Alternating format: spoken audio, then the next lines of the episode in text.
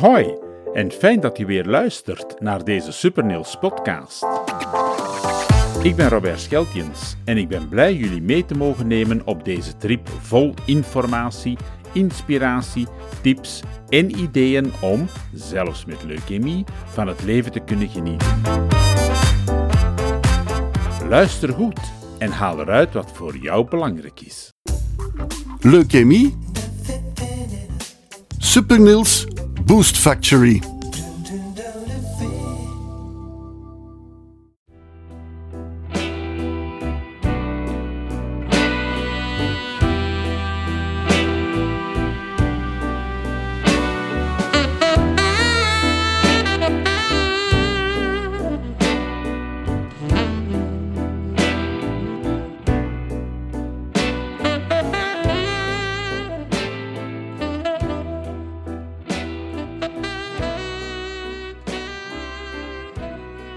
Beste luisteraars. Vandaag is het weer al tijd voor aflevering 4 van seizoen 2 van de Leukemie Supernails Boost Factory podcast.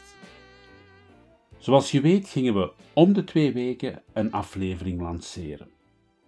Nu dat bleek toch wel een beetje overmoedig te zijn. Onvoorziene drukte in de privésfeer, drukke agenda's van de werkende mensen die geïnterviewd moeten worden, geschikte momenten vinden voor opnames.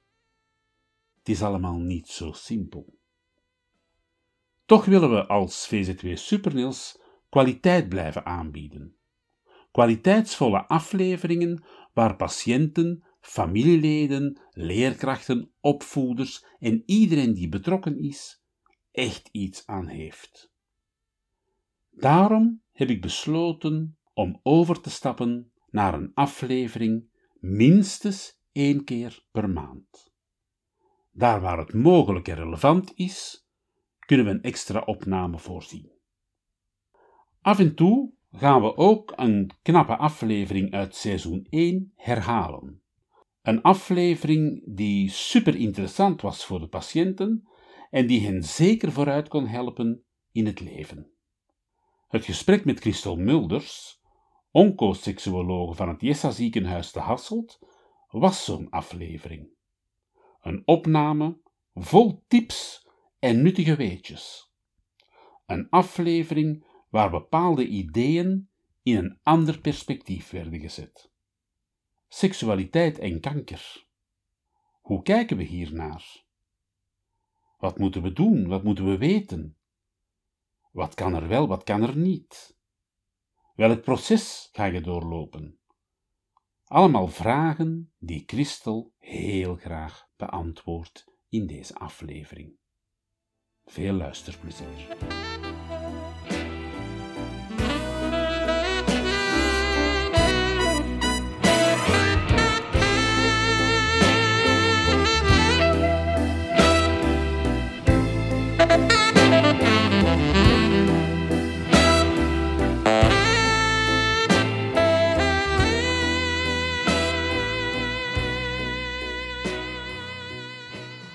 Goedemiddag Christel, ik ben zeer blij dat ik hier uh, bij u aanwezig mag zijn in het Jessa ziekenhuis in Hasselt uh, voor een interview rond seksualiteit en relaties. Uh, maar het is misschien wel belangrijk dat u zichzelf eens eerst even voorstelt aan, aan de mensen, aan de luisteraars. Eh, wie bent u, wat doet u allemaal enzovoort. Uh, goedemiddag. Dank u wel eerst en vooral voor de interesse. Uh, ik ben Christel Mulders en ik ben uh, seksuologe en al jaren als uh, seksuologe ook wel gefascineerd door um, ja, seksualiteit binnen de oncologische problematiek. Ik werk al bijna twintig jaar um, op oncologie.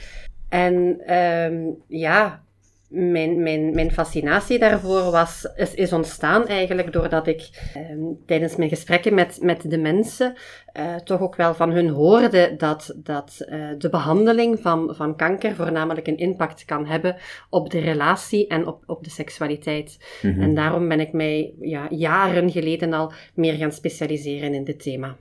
Ja, ja. Nu denk dat het een heel belangrijk thema is, hè? Uh, want je linkt seksualiteit en, en, relaties niet meteen aan zo'n ernstige ziekte zoals uh, kanker, leukemie, noem ze maar op, alle verschillende soorten kankers. Maar het is toch wel belangrijk, denk ik, om daar de nodige aandacht aan te besteden. Kun je eens uitleggen waarom dat zo belangrijk is, die, die aandacht daarvoor? Ja, ik denk dat, dat in onze maatschappij um, nog altijd seksualiteit um, gelinkt wordt aan jeugdigheid, aan um, uh, gezondheid, aan actieve, viriele mensen. En ik denk dat in onze maatschappij dat er nog steeds ook nog wel een taboe rust op seksualiteit bij oudere mensen, maar ook seksualiteit bij ziekte. En als we dan kijken naar, naar um, ziektes, dan moeten we ook een onderscheid maken tussen acute ziektes en chronische ziektes. Als wij zelf een griep hebben, uh, of onze partner uh, heeft een griep, dan gaan we ervan uit van kijk, we moeten uitzieken in bed, of onze partner moet uitzieken in bed, en volgende week is alles terug in orde en kunnen we de seksualiteit terug opnemen. Bij een chronische ziekte is dat natuurlijk een heel ander verhaal, en kunnen we niet zomaar ervan uitgaan dat um, mensen zes maanden, een jaar, jaren hun seksualiteit on hold zetten. Ja, ja. Is het hebben van een relatie belangrijk voor, voor de behandeling en voor de genezing? Is het hebben van een relatie belangrijk voor een genezing? Ik bedoel daarmee een, een, een partner hebben en, het normale leven kunnen leiden. Is dat belangrijk in uw genezingsproces?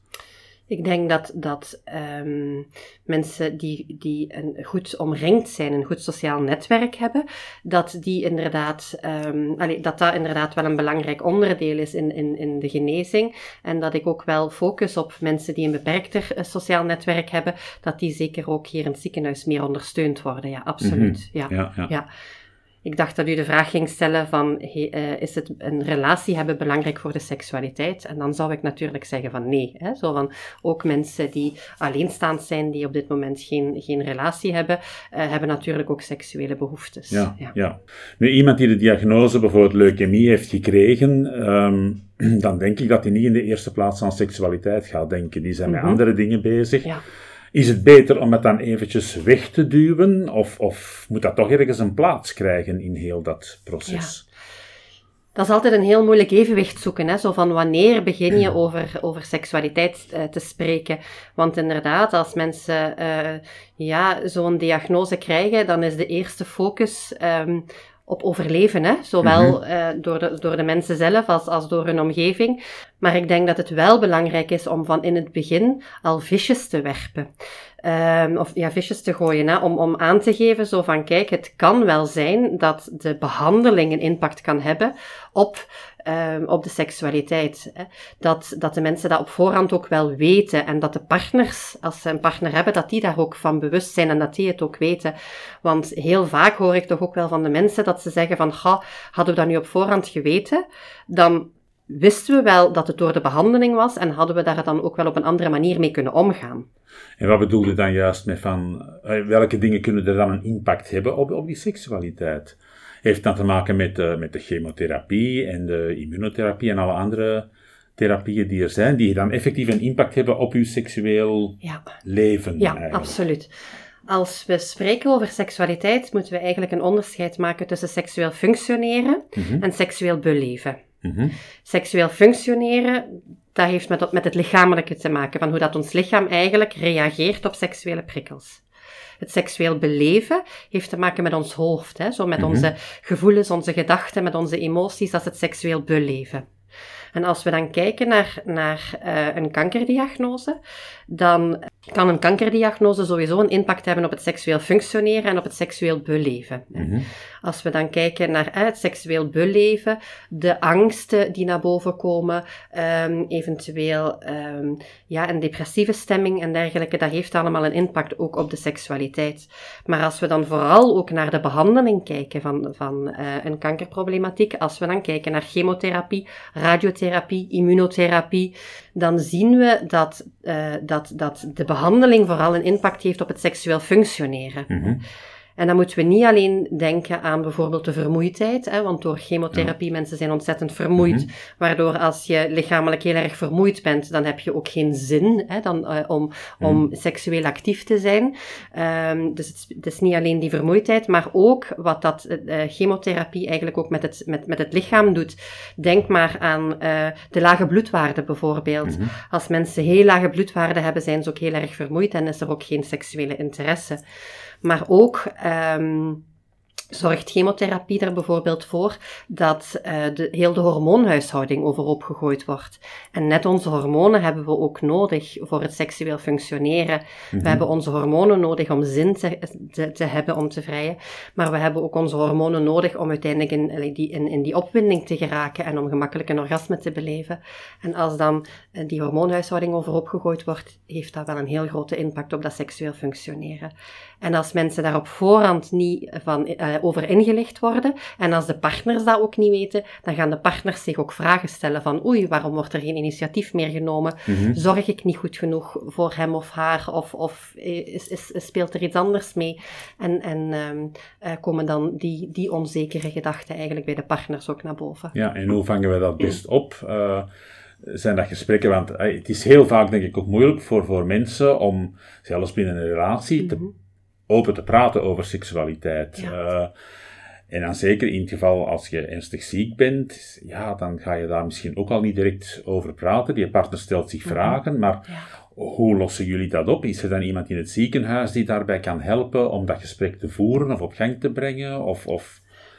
Er is nog heel veel verbetering mogelijk in, in, ehm, ja, in, in de zorg, ehm, in, in het ziekenhuis. Hè. Maar, maar we zijn daar wel de laatste jaren veel meer mee bezig. Ook om eh, verpleegkundigen op te leiden, Mhm. om eh oncocoachen, oncopsychologen eh, op te leiden, om, om het thema ook meer bespreekbaar te maken. Ja, ja. En ik geef meestal een, ik geef ook wel ehm, voordrachten aan verpleegkundigen om het thema ook bespreekbaar te maken. En dan neem ik ook meestal het voorbeeldje zo van, kijk, het is als verpleegkundige heel normaal om bij een anamnese te vragen hoe dat ze zich voelen, hoe, hoe, ehm, hoe, hoe dat hun gewicht is, of ze zijn bijgekomen of veel zijn afgevallen, hoe dat het met de stoelgang is. Terwijl dat dat voor mij eigenlijk ook wel heel intieme vragen zijn. Mij moeten ze ook niet Mhm. vragen van hoe is het met uw stoelgang, want dan heb ik het ook al heel erg lastig daarmee. Maar voor verpleegkundigen, die zijn daarin getraind, die zijn daarin geschoold en is dat voor hen heel normaal, heel evident om te vragen hoe dat de stoelgang is.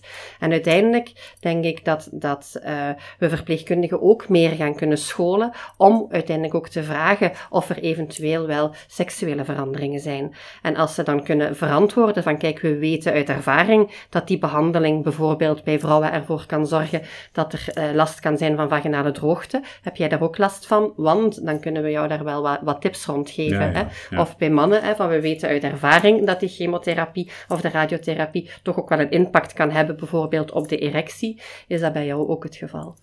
Ja, ja, Ja. ja. En op die manier wat psycho-educatie geven daar Ja. rond. Ja. Maar het gesprek moet eigenlijk wel aangegaan worden. En, maar patiënten kunnen ook de vragen stellen aan de verpleegkundige als ze daar zelf mee zitten. Alhoewel het dan niet gemakkelijk is, denk ik. En dan, ik denk dat, dat eh, we er ook niet van mogen uitgaan. Allee, ik denk dat het een, een combinatie is dat zowel ehm, zorgverleners eh, ja, het thema bespreekbaar moeten maken. En, en dat dat voor, voor, voor de mensen, voor de patiënten en hun partners dan ook makkelijker is om het open te trekken. Want heel vaak gaan ze het ook niet onmiddellijk linken aan de behandeling. Mhm. Dat ze niet onmiddellijk weten dat de vaginale droogte door de behandeling komt, bijvoorbeeld. Of dat de erectiestoornissen door de behandeling Ja, komen. ja. En als je die link zelf niet legt, ja, dan ga je er ook niet naar vragen. Nu, we weten dat, dat mensen die bijvoorbeeld leukemie hebben, die heel vaak in quarantaine eh, moeten verblijven. Heel lage bloedwaarden, eh, immuniteit eh, die zeer laag Ja. is. Ja, quarantaine betekent uiteraard geen seksuele beleving. Ja, hoe gaat het daarmee om? Want er zijn wel mensen die waarschijnlijk die behoefte blijven hebben. Maar het kan niet. En hoe zie je dat dan met de partners? En, en zijn daar mogelijkheden of oplossingen dat de mensen zeggen van ja, zelfs in die quarantaine zijn er mogelijkheden om die behoefte toch op een of andere manier eh, in te lossen? Of is het gewoon van nee, op dat moment In quarantaine, in quarantaine zijn, zijn, ehm, zijn de mensen meestal wel heel erg zwak. Ja. En als ze heel erg zwak zijn, dan staat hun hoofd vaak niet uh, uh, naar seksualiteit toe. En uiteindelijk moeten we ook stellen van, het gaat dan ook niet alleen maar over seksualiteit, maar ook de intimiteit Mhm. wordt, wordt afgenomen op dat moment. Hè? Zo van het aanraken, Mhm. uh, het, het, het kunnen knuffelen, hè? zo van die genegenheid, dat wordt ook ja, een Ja, stukje klopt. afgenomen op, op, op die momenten, want het mag niet. En ik denk dat dat wel heel erg, um, heel erg lastig is. En hoe dat we dat aanpakken, het enige wat dat we dan kunnen doen, is, is daar dan ook wel over spreken. En, en zodat mensen, zowel de partners als, als de mensen dan die in quarantaine uh, zitten op dat moment, dat die ook ja, hun, hun emoties en hun gevoelens daar, daarover uh, leren uiten. Dat ze, ja, daar ook, um, dat ze ook erkenning krijgen. Zo van, ja, het is inderdaad helemaal niet simpel. Het is echt wel... Um, ja, het is, het is onbegrijpelijk ook, hè, dat in die fase van, van, van je leven, dat je iemand zodanig hard nodig hebt naast u, dat dat dan wordt ontnomen. Hè. Mm. Maar de dialoog, het gesprek, hier is eigenlijk enorm belangrijk. Ja, hè? zeker, daar- ja. Ja. Dus ik denk dat we dat ook als tip kunnen meegeven aan de mensen van... Zijn er dingen, voel je bepaalde zaken die, die niet zijn zoals ze vroeger waren? Praat er dan over, vraag raad. eh. Praat er met je partner ook over. Zodat die ook wel weten van elkaar eh, hoe het eigenlijk allemaal een beetje in Voilà, elkaar zit. ja. Hè? Ja. Nu, als je je beter voelt, dan kan uiteraard seksualiteit terug Mhm. belangrijk worden in, in- in het leven. Ehm, hoe moet je dat dan aanpakken? Kan je meteen terug, bij manier van Mhm. spreken, de, de full option eh, gaan doen? Of, of is het geleidelijk aan, stap voor stap, eh, dat je die dingen terug moet opnemen? Ja, geleidelijk aan, stap voor stap, heel zeker. Hè. Ehm, ik geef ook meestal mee van seksualiteit voor de behandeling. Ehm, gaat, gaat er niet meer zijn. Het is, een seksuele, het is een seksueel leven voor de behandeling en een seksueel leven na de behandeling. Zo zou je het eigenlijk kunnen, kunnen benoemen. En ik raad dan ook de mensen meestal ook aan om terug op ontdekkingstocht te gaan om terug op zoek te gaan, om terug eigenlijk, net zoals dat ze in de beginfase van hun relatie, uh, ze samen seksueel op zoek zijn gegaan van wat vind jij leuk, wat vind ik leuk, hoe kunnen we het eigenlijk fijn, hè, er samen een, een, een fijn uh, seksueel, ja, seksueel leven van, van maken. En dat ze dan eigenlijk na de behandeling terug op ontdekkingstocht moeten gaan. Van hoe reageert mijn lichaam nu?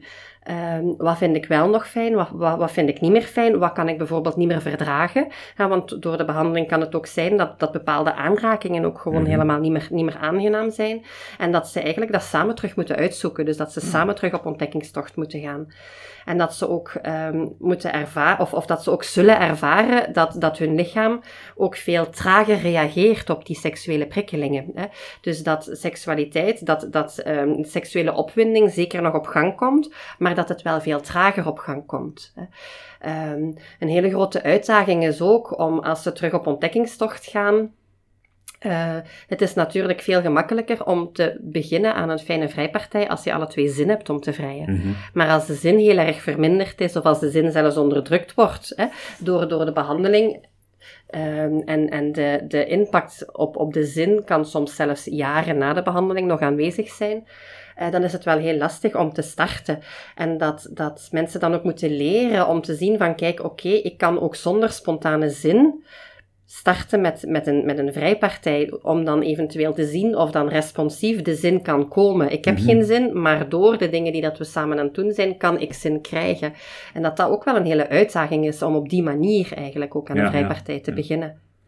En telt dat ook voor jonge mensen die in die behandeling zitten, dat die ook eigenlijk uh, totaal andere beleving kunnen hebben na, na zo'n behandeling? Ja, heel zeker, ja.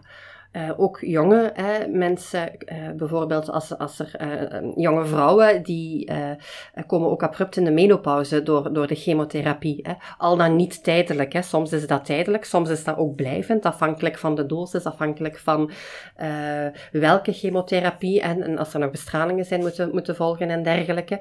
Dus die, die um, hebben ook echt die menopausale klachten van, van vrouwen, de, ja, dezelfde menopausale klachten als vrouwen van, van plus 50. Dus dat geldt zeker ook bij, bij, uh, bij die jonge vrouwen. En idem voor de, voor de mannen. Hè. Dus Ja, die, ja. De, als uh, uh, door, de, door de chemotherapie of door de bestralingen hun testosterongehalte heel uh, sterk verlaagt, ja, dan hebben ze ook veel minder seks, Ja. seksuele drive. Als een patiënt tijdens zijn behandeling, op een moment is dat hem niet in het ziekenhuis is en, en hij is thuis, maar hij is nog wel in de, in de behandeling, heel de, de, de, de procedure is nog lopende.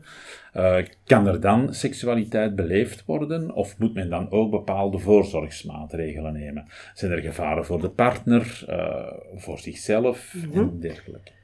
Uh, ik denk wel dat het heel belangrijk is, zeker bij leukemie, hè, dus dat het dan ook altijd met, met de arts ook besproken wordt, hè, in welke fase, hè, hoe dat de bloedwaarden zitten en dergelijke, hè, omdat dat, uh, um, het immuniteitssysteem toch wel, wel uh, heel, um, ja, heel erg onder druk wordt, wordt gebracht door, door de behandeling. Um, dus ik denk dat het goed is dat dat sowieso dan ook altijd eerst met de arts besproken wordt. Hè, zo van wanneer mag ik terug kussen, hè, zo van, van, van al die elementen.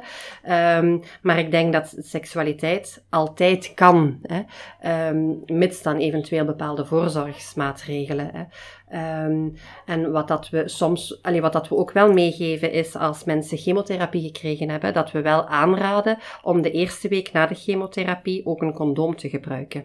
Zelfs als je een vaste partner Zelfs hebt. als je een vaste partner hebt. En waarom is dat? Dat is eigenlijk ook een stukje um, omdat we, we toch ook wel weten dat bepaalde uh, chemotherapieën uh, toch ook wel, um, ja, nog een aantal dagen. Uh, bijvoorbeeld als, als ze zeggen van, kijk, je moet twee keer het toilet doorspoelen na de chemotherapie. Dat is omdat de, de, de stoffen van de chemo ook nog wel... Um, in de urine ja, uitgescheiden worden. En als ze dan uiteindelijk seksueel contact hebben, dat ze dan ook wel kunnen, ja, dat, er dan eventueel ook nog wel wat, wat resten van, van, van chemo ja, aanwezig kunnen zijn in, in de slijmvliezen bijvoorbeeld. En dat ze daarom zeggen, ook om de partner te beschermen, ja, ja, van om de eerste week uh, na de chemo toch ook wel met een condoom te vrijen. Ja. Ondertussen zijn er ook wel andere studies die aantonen dat dat niet, zo dat, ja, dat, dat niet zodanig... Um, alleen niet zo'n niet zo'n grote impact heeft op de partner. Maar wij zijn bij ons in het ziekenhuis toch nog altijd heel erg voorzichtig en zeggen toch wel dat het goed is om een condoom te gebruiken de eerste week na de chemotherapie. Ja, ja. Nu, neem dat je geen relatie hebt, maar tijdens heel je behandelingsproces wil je toch een relatie opstarten. Mm -hmm. Je hebt iemand leren kennen. Ja. Waarop moet je dan letten? Wat vertel je ook best aan die partner? Ja. Uh, ben je daar open in? Of ja. Ja, hoe pak je dat aan? Ik krijg die vraag regelmatig, hè, zo van, van alleenstaande um, mensen die dan toch ook zeggen van, ga, hè, zo van, ik ben eigenlijk toch wel, um, ja, ik begin toch ook wel een relatie te missen, of ik voel dat ik er toch ook wel terug klaar voor ben om eventueel te gaan daten. En dan is het zo van, ja, oké, okay, wat zeg je als je op date gaat? Hè? Moet je al van de eerste keer zeggen dat je ziek bent of ziek geweest bent? En, en, en hoe pak je dat dan aan? Hè? Um, en daar bestaat dan ook weer geen pasklaar antwoord op. Hè? Dus dat is dan ook weer zelf een stukje voelen van, um, wat heb je hier zelf in nodig? Meestal raad ik de mensen wel aan, zo van dat het nog niet noodzakelijk is dat, dat je dat in een eerste contact vertelt, omdat je dan ook eerst moet aanvoelen van, is dat wel iemand die dat ik beter wil leren kennen, ja dan nee. Mm-hmm. Maar als je dan toch wel voelt van, ah, dat is toch wel iemand waar dat ik van voel van, ah ja, oké, okay, die persoon, uh, daar heb ik toch wel interesse in, die wil ik toch wel beter leren kennen, dat je er dan niet te lang mee wacht om het te vertellen. Omdat als je er te lang mee zou wachten, dan ga je ook wel wat arg, argwaan of wat achterdocht bij, bij die persoon uh, opwekken. Zo van, oei, hè, zo van, wat zal er nog allemaal uh, komen of volgen of, of uh, wat wordt er nog allemaal voor mij achtergehouden. Dus in die zin is het zo wat zoeken en zelf wat aanvoelen van wat heb ik nodig om ook mij, mij comfortabel te voelen als ik ja. op date ga.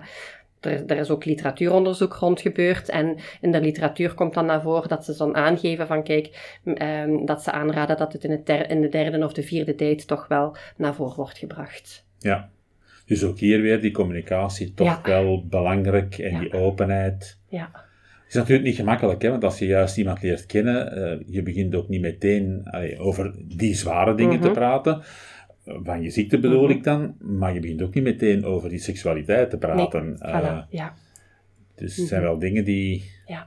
in, in zo'n situatie wel moeilijk zijn. Het, het voordeel van een nieuwe relatie en van verliefd worden Ehm, is wat dat ik gezien heb. Ik heb daar geen wetenschappelijk bewijs rond. Er is geen wetens Allee, uh, ik heb daar ook nog geen uh, wetenschappelijk onderzoek rond gevonden. Maar goed, wat dat ik hoor van de mensen, en dat vind ik dat toch wel altijd heel erg mooi, is dat het voor mij lijkt dat verliefdheid sterker is dan uh, de hormonale veranderingen door de behandeling. En dat mensen, als die iemand nieuw leren kennen en als ze heel erg verliefd zijn op, op, op dat moment, dat de seksuele zin wel aanwezig is. Dus dat ze ook wel voelen van, ga, ik, ik, ja, dat, die seksuele drive meer aanwezig is. Ja, ja. En dat vind ik wel altijd ja, ook wel heel mooi om te, om, om, om, uh, om te horen en, en om dat dan ook mee te mogen ervaren. Ja. ja.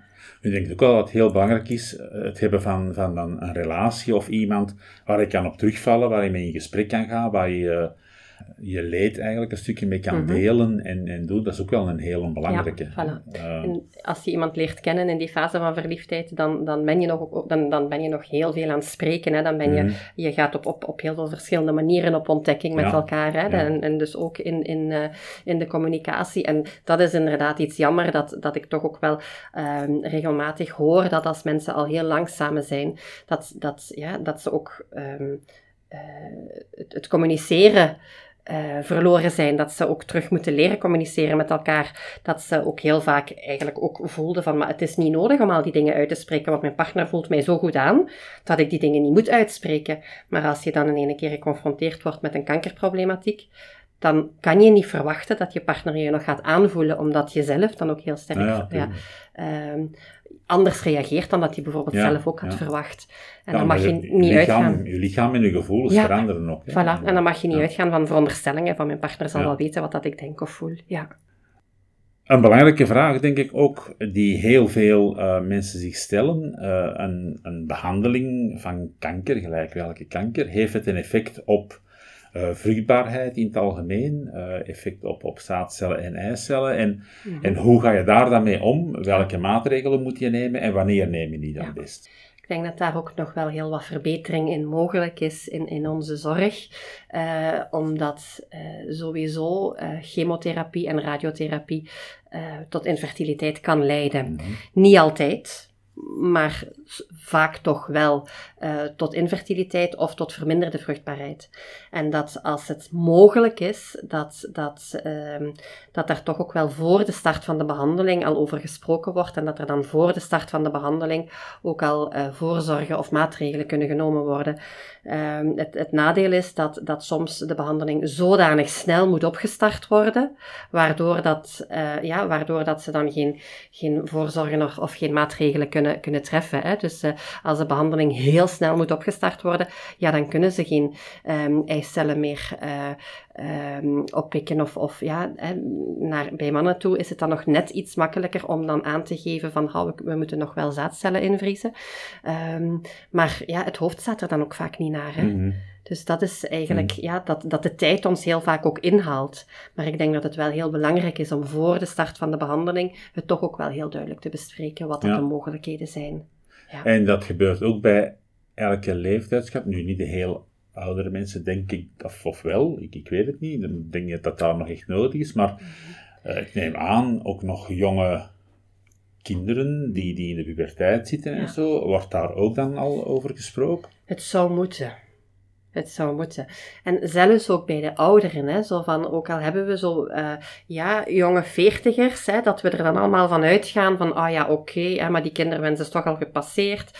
Maar dat uiteindelijk dan het, het idee van, maar nu wordt hier mijn, mijn vruchtbaarheid echt wel afgenomen, mm. dat dat emotioneel toch ook wel een mm. heel zware impact kan zijn. Hè, dus dat, dat ze mensen dan ook aangeven van, nu wordt ik had een vervulde kinderwens, maar nu is dat zo in ene keer heel abrupt. Nu wordt dat voor mij bepaald, nu wordt dat voor mij beslist, dat het definitief het einde is mm. van, van mijn vruchtbare periode. En dat dat toch wel ook nog, eh, dat, dat de emotionele impact daarvan ook wel onderschat wordt.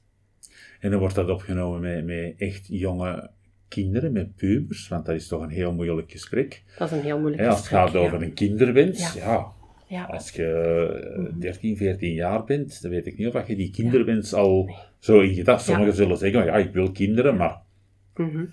hey, dat is toch niet concreet. Hè, en dan moet dat ook samen met de ouders ook opgenomen worden. Hè? En met, ja, 12, 13, 14 jaar gaat dat dan nog. Maar als je dan pubers hebt, 15, 16, 17, die zich ook wel een stukje aan het losmaken zijn van hun ouders. En dan wordt daar in één keer gesproken over, ja, maar we moeten gaan zaadcellen gaan invriezen. Ja, dat is geen evidentie. Hè? Nee, nee. Nee. Dat zijn gesprekken die effectief wel gebeuren dan. Goed, Christel, ik ben eigenlijk door mijn vragen heen, want er zijn een aantal dingen die in uw antwoorden ook al helemaal verweven zitten. Maar zijn er zaken waarvan u zegt van, dat moeten we zeker nog meegeven aan, aan patiënten? Dat is toch nog een heel belangrijk ding waar ik niet aan heb gedacht toen ik eh, mijn vragen aan het opstellen was. Er valt nog zoveel te vertellen over, over seksualiteit. Hè? Maar ik denk dat het allerbelangrijkste inderdaad is die sleutel tot, tot ehm, een, een fijne seksualiteit, dat, dat dat open communicatie is. Mhm. Ehm, en dat dat soms ook nog wel een drempel is en dat mensen ook moeten leren om, om eh, open met elkaar te, kun- te kunnen communiceren.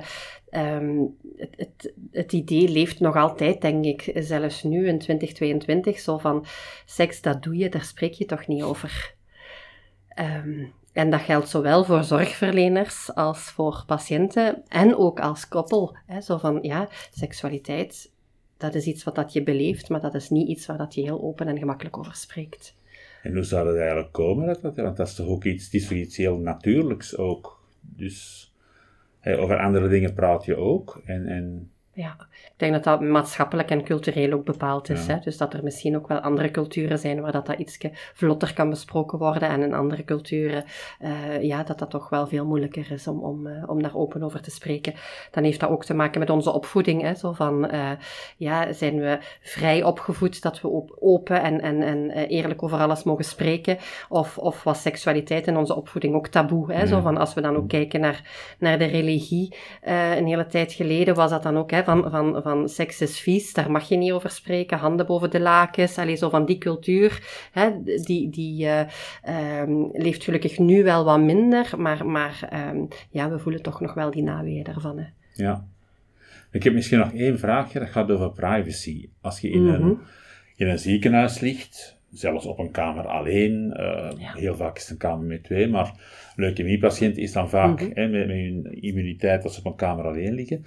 Maar eigenlijk heb je geen enkele privacy, want er kan elk moment een dokter, een verpleegster, er kan altijd Ja. wel iemand binnenkomen. Eh, hoe ga je daarmee om ehm, binnen heel, hè? Dat, dat hoort er ook een beetje bij, Ja. de privacy, de, Ik denk dat er op dit moment nog te weinig mee wordt omgegaan eh, in, in het ziekenhuis. Hè. Ehm, maar ik denk dat het al heel mooi zou zijn als we dan naar de toekomst zouden evolueren eh, tot bijvoorbeeld ook een, een, een, een, een cultuur, hè, een beleid hier in het ziekenhuis van eh, ja, bijvoorbeeld een bordje met niet storen aan de deur te kunnen hangen of, of eh, ja, dat, dat we ook wel kunnen zelf ook spontaan eh, als zorgverlener kunnen vragen van hebben jullie even van nood voor, voor, voor privacy, dan hangen we iets aan de deur of, of maar daar, ja, uiteindelijk daar wordt op dit moment nog veel te weinig mee omgegaan. Op een palliatieve eenheid merk ik toch wel al meer en meer dat zo die privacy, dat daar toch ook nog wel al gelukkig al wat iets meer aandacht voor eh, aan besteed wordt, maar, maar echt op een hospitalisatieafdeling is, er nog, ja, is dat nog iets wat dat ehm, beter kan. Nog iets waar dat ik aan denk, wat, wat, wat toch ook nog wel belangrijk is om mee te nemen, is dat heel vaak is het zo dat als mensen eh, in behandeling zijn, dat ehm er ook heel veel begrip voorkomt. Hè? Zo van ze zijn in behandeling en, en eh, ehm, ja, ze zijn ziek. Hè? Maar na de behandeling is het heel vaak ook zo van, ah ja, oké, dan, dan in de volksmond wordt dan gezegd van je zit genezen, je ziet er goed uit. Hè? Zo van, oké, je herstel komt eraan.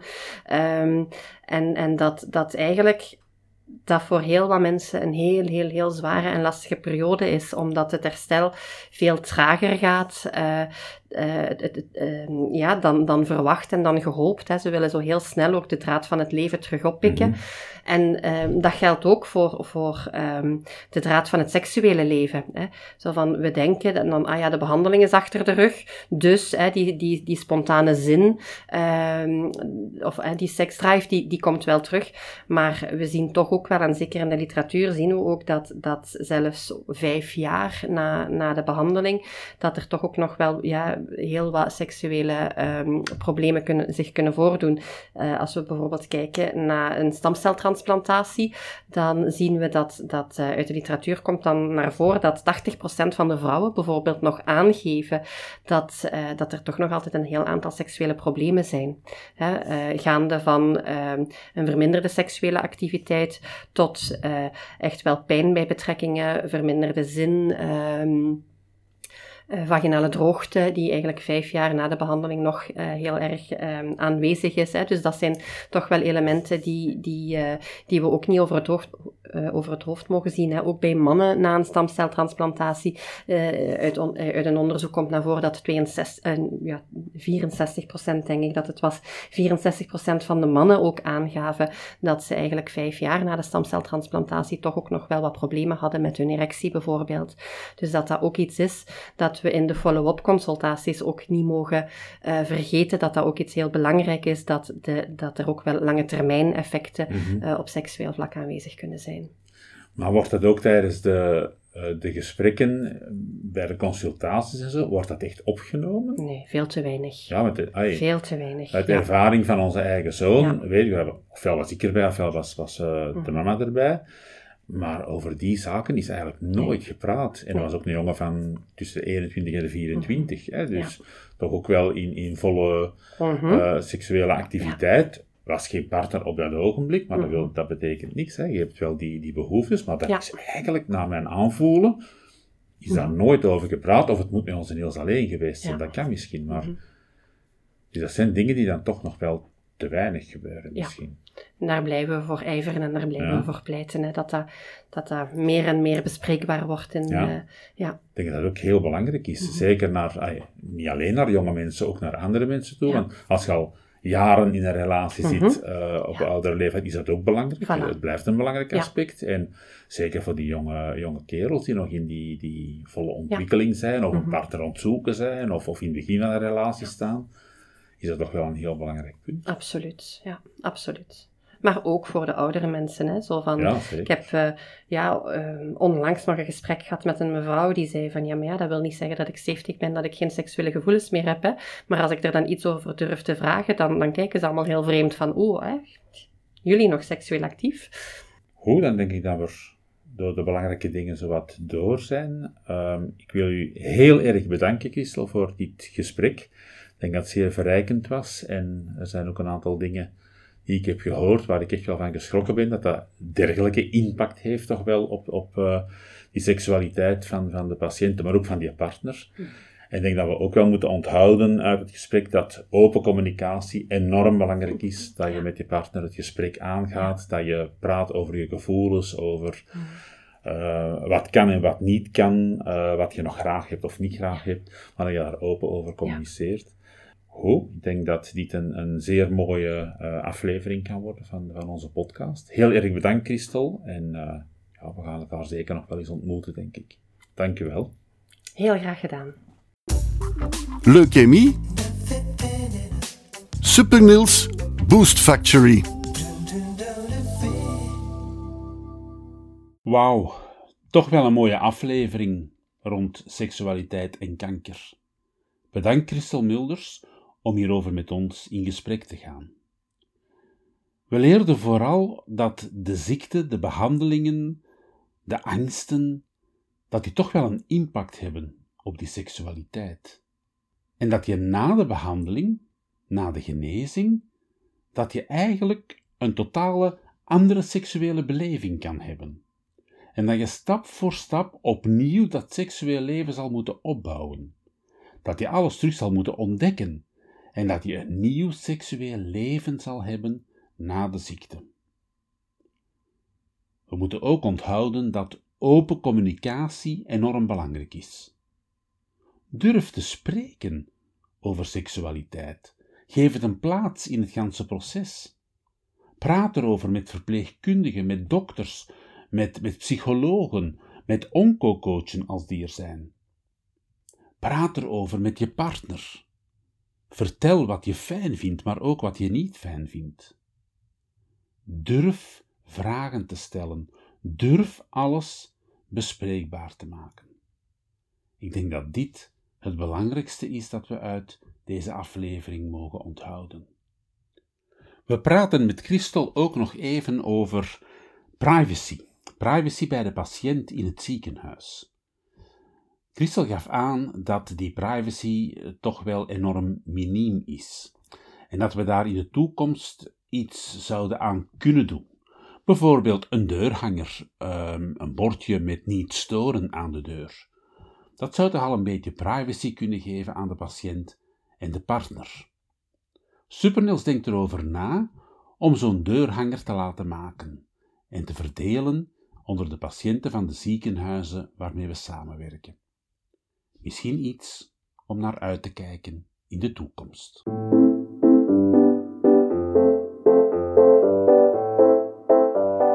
Heel fijn dat je weer luisterde naar onze Supernils podcast Leukemie Supernils Boost Factory. Je kan ons ook helpen om meer naamsbekendheid te krijgen door de podcast te volgen in iTunes en Spotify. Deel hem ook met anderen die er baat bij hebben. Neem tevens een kijkje op onze website www.supernils.be en leer ons nog beter kennen. En heb je een vraag, een idee of wil je met ons samenwerken? Word dan lid van onze online community of Facebookgroep de Supernils Boost Factory en neem deel aan de gesprekken en discussies. Samen maken we deze podcast nog beter, nog sterker. Nogmaals bedankt voor het luisteren en tot de volgende keer bij Leukemie. Supernils Boost Factory.